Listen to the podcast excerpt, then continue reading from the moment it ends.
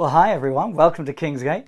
I trust you're well and that you've been really enjoying these Jesus is messages that we've been doing over recent weeks, where we've been looking together at uh, statements, his I am statements about himself in John's Gospel.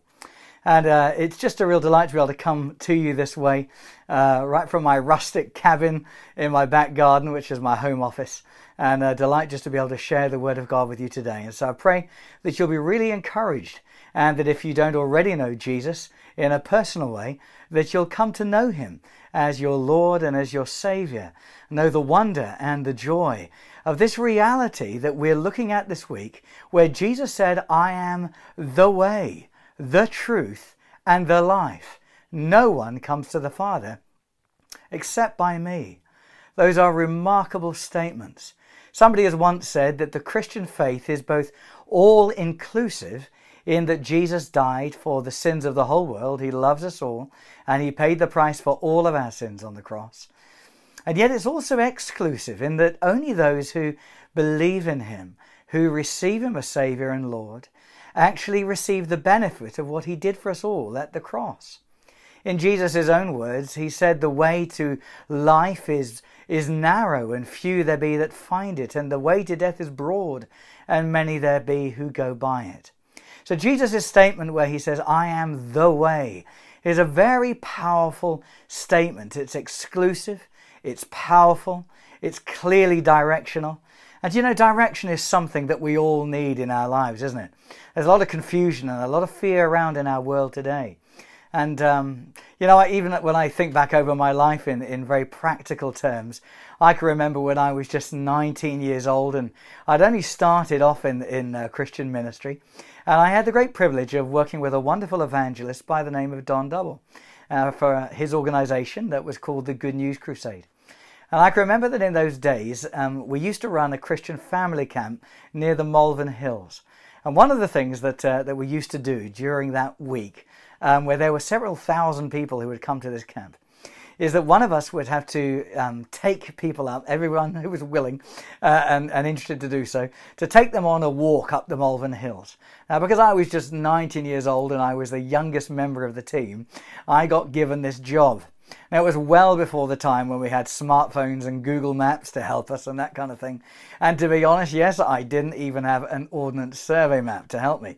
So it was real guesswork. And uh, I remember I headed off leading about 50 people you up on this walk into the Malvern Hills. And I have to be honest and say, I got hopelessly lost. Now, it's one thing to be hopelessly lost when you're by yourself. But you know, if you get hopelessly lost and you're responsible for 50 other people, you can start to feel the pressure somewhat.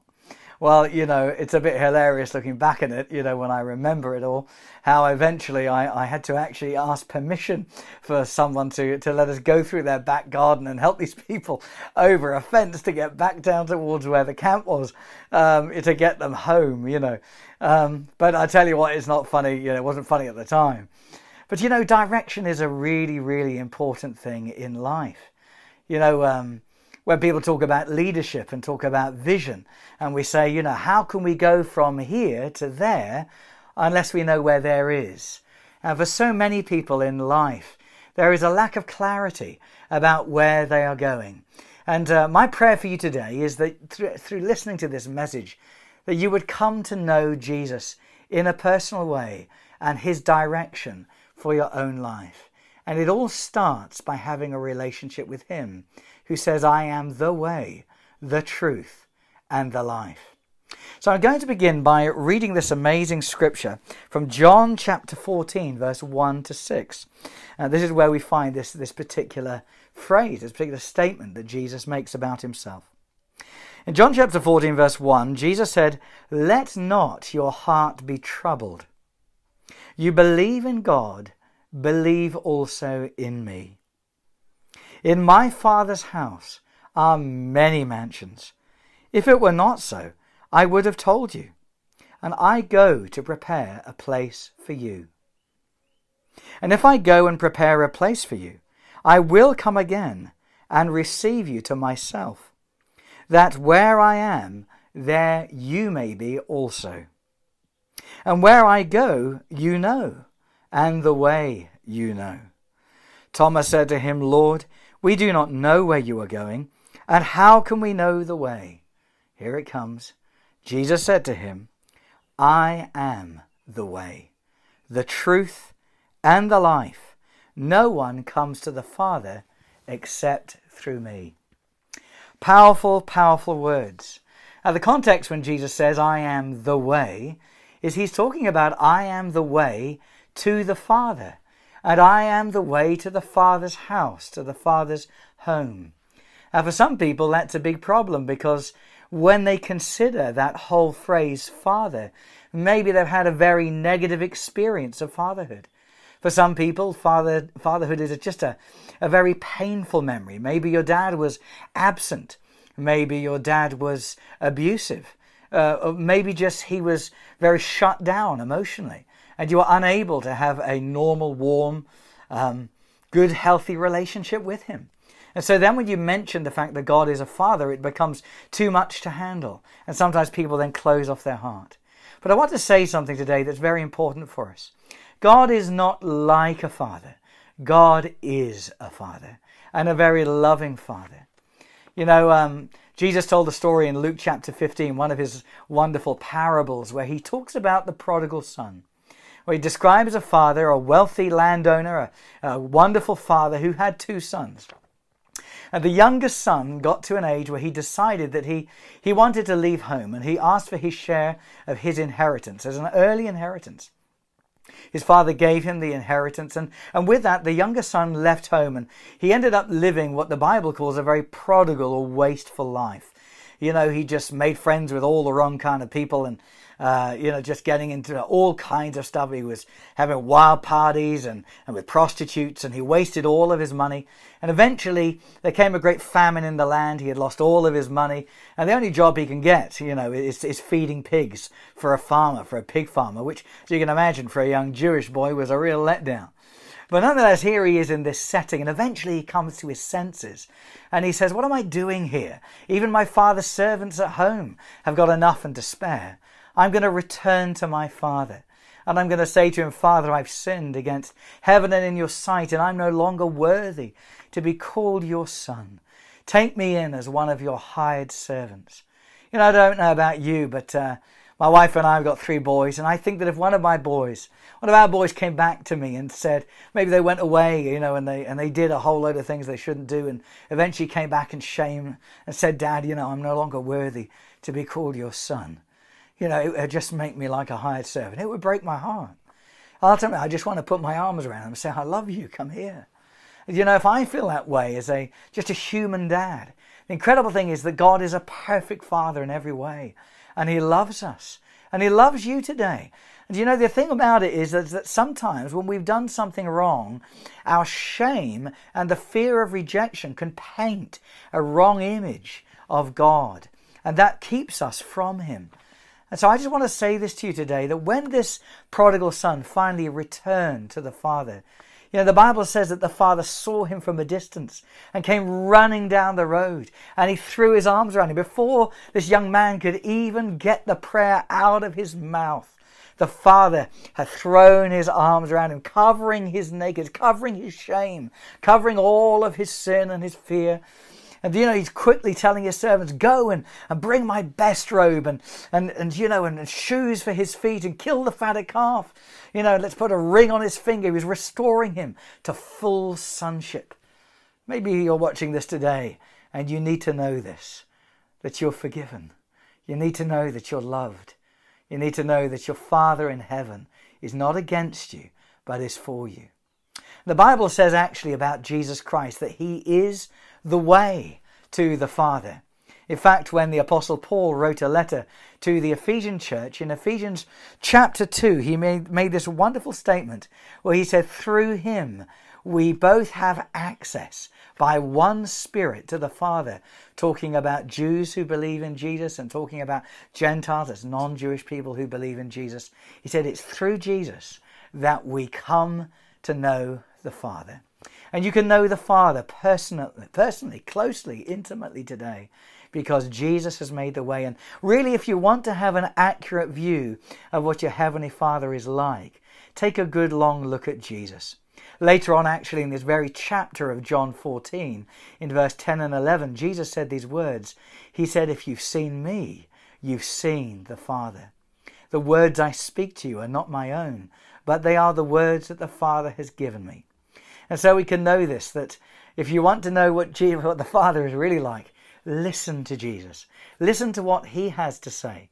Read his words in the Bible. See the way that he handled people. He is the way, he is the truth, and he is the life. And through his cross, when he died on the cross as our perfect substitute, having lived a perfect life, never ever sinning, he died on the cross for you and me, paying the price for our sins so that we could come to God without fear. It's like he gave to us his perfect standing before the Father, his perfect righteousness. And he died for our sins, giving us then his righteousness so that we could stand free of guilt and free of shame before a heavenly Father who loves us and gave his own Son to pay the price for the things we've all done wrong. That's amazing grace. And that's what the cross is all about. And that's what the Father heart of God is all about. But Jesus is not only the way in the sense that he is the way to the Father and he is the way to heaven, but he is also um, the way in the sense that in his life he showed us the, way that we should live. He gave us a model to live by, to walk by. In fact, 1 John chapter 2 and verse 6 says, If anyone claims to abide in Jesus, uh, then they should walk as he walked. So actually, he's called us to follow in his footsteps. And he showed us the way to treat people, to love people, to forgive people. When I say that expression and when I think of the many scriptures in Old and New Testament that teach us to forgive those who've hurt us and wounded us and our loved ones, I, my mind goes back to Rwanda, where I've done a lot of ministry over the years, uh, just both before and just after the genocide and many years since.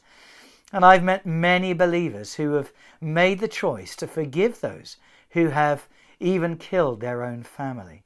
The grace of God has enabled them and empower them to make the decision to forgive. That's really following in the footsteps of Jesus, the one who said, Father, forgive them, for they know not what they do. In the cross of Christ, we find both the forgiveness of our own sins and the power to forgive those who sin against us. What a very, very powerful truth. Jesus is the way. But not only is he the way, but he is the truth.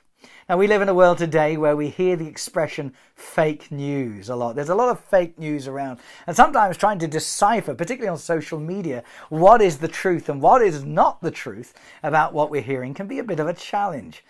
And yet, you know, Jesus Christ you know, he is so uniquely the truth. This statement about himself is so powerful. Even Pontius Pilate, when he stood before, when Jesus stood before Pontius Pilate, uh, and Pontius was Pontius Pilate was making a decision as to what he was going to do with Jesus, whether he was going to hand him over to the will of the Jews and have him crucified, or whether he was going to let him live. You know, Jesus turned to him and he said, "I have come." He says, on the side of truth, to make truth known, to declare truth. At which point, Pilate says to him, What is truth? And the whole world echoes that question. The whole world wants to know what the truth is. Absolute truth, solid ground upon which to build our lives. And I want to say to you today that Jesus is solid ground on which we can build our lives. He is the truth. And when we, uh, when we discover that in Scripture, when we look at that, we can see Jesus is not a truth. He's not your truth or my truth. He is the truth. In Matthew 16, verse 13, he says this Who do men say that I am? And of course, that's a very powerful question, a most important question that, that any of us uh, can answer. He goes on in verse 15 and makes it even more personal. Who do you say that I am? And the answer to that question determines in so many ways the course, the pathway of our life, not only for this life, but for the whole of eternity. You know, um, I have a dear friend called Dave Lamb, and he's a, a, wonderful man of God. God has done amazing things through his life, but like all of us, he wasn't a he wasn't born a Christian. No one is born a Christian. We have to be born again to become a Christian. But here's Dave's testimony. I thought I would just share it, just share this with you. And it's very straight. Let me just warn you, it's really upfront. He says this I've always hated religion, and I still do. I'm not religious. I'm in a relationship with a loving, caring God. I found forgiveness, a fresh pardon, and a new start. I used to live for the devil, but now I live for God. It's adventurous, creative, innovative, and fulfilling. I am very happy. There's forgiveness for all, but like me, first there has to be genuine repentance, a turning from sin and a turning to God. There were so many gross things that I did, but God forgave me completely. I went to the people I had beaten up. I asked for their forgiveness. The amazing thing was, they all did. I asked my dad, who I'd hated before my conversion to Christ, to forgive me. I had punched him and knocked him over at the age of 15. And here I was, I was now 27 years old. He forgave me, and a true relationship started. I went with the detective and showed him the houses that I had burgled. One lady came to the door. I asked her forgiveness. She hugged my neck and said, I forgive you. On the way back to the police station, the detective started crying and asked me to pray that God would save his marriage.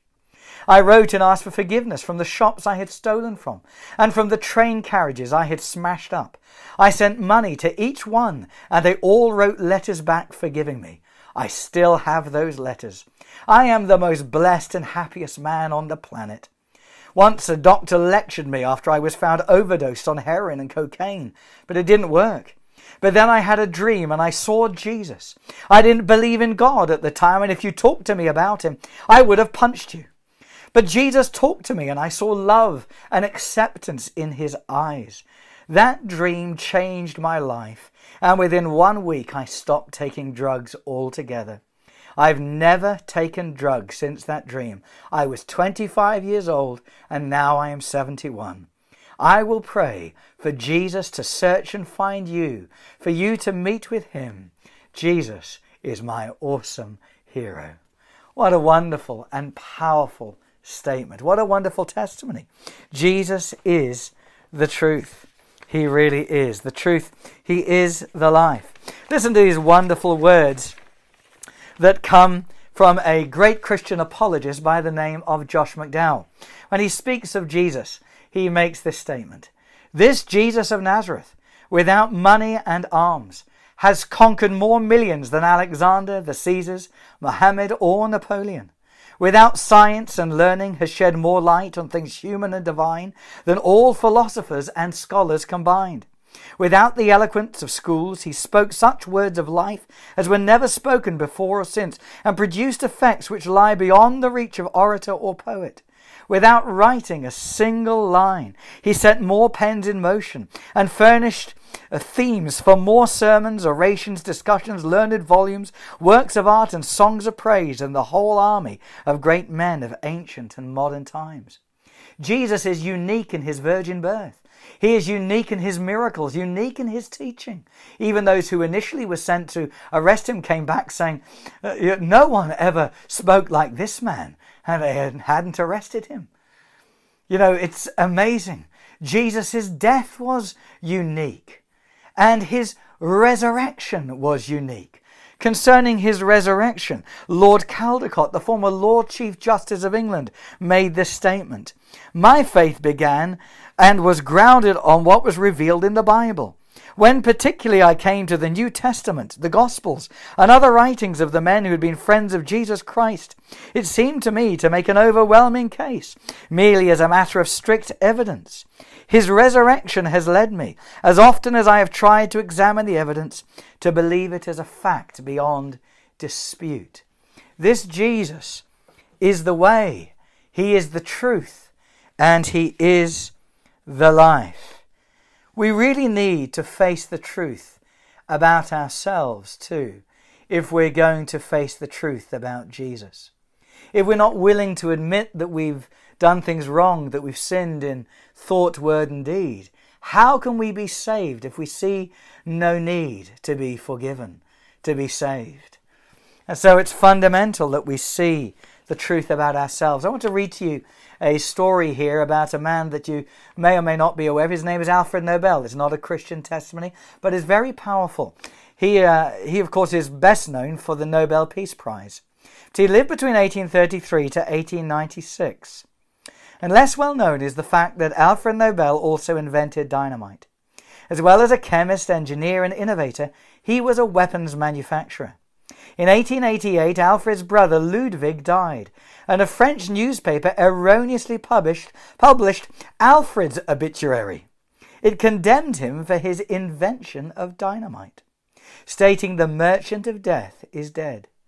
Dr. Alfred Nobel, who became rich by finding ways to kill more people faster than ever before, died yesterday. Alfred Nobel was devastated by the foretaste of how he would be remembered. His last will and testament set aside the bulk of his estate to establish the Nobel Prizes. He gave the equivalent of 250 million US dollars to fund such prizes. Alfred Nobel had the rare opportunity to evaluate his life near its end and live long enough to change that assessment. Have you ever wondered what difference your life might make? How can your life bring blessing to other people? How can you change the world for the better? How can your life be of ultimate lasting value? And really, this brings me to Jesus' last statement where he says, I am the way, I am the truth, and then says, I am the life. No one can come to the Father except by me. Jesus did say to us, He said, If you continue in my word, you are my disciples indeed, and you will know the truth, and the truth will make you free. And to be truly free, we have to come to Jesus to receive his life. Now, the New Testament was written in Greek, and there's two different words there for life. One is bios, which means like biological life, physical life. It's a life that we all have as human beings, breath in our lungs. But then there's another word, and that word is Zoe. And this is the word for eternal life. Jesus put it this way. We use two particular scriptures, in John 3:16 he said, "For God so loved the world that he gave his only son, that whoever, that includes you and me, whoever believes in him should not perish but have eternal life." In John 10:10 he says, "I came that you may have life and have life in all its fullness." Now maybe today you don't know the Father. You don't know this great love that the Father has for you, that you can access through Jesus the Son, who died for your sins and rose from the dead. But the Bible gives us an amazing promise. In Romans 10 9 and 10, it simply says this If you believe in your heart that God raised Jesus from the dead and confess with your mouth that Jesus is Lord, you will be saved. I want to give you the opportunity right now to pray a prayer with me to receive Jesus as your Savior and your Lord, to receive this wonderful, abundant, and eternal new life that He promised us. Just pray with me right now. Say these words after me and mean them in your heart. The Lord is listening and He will answer.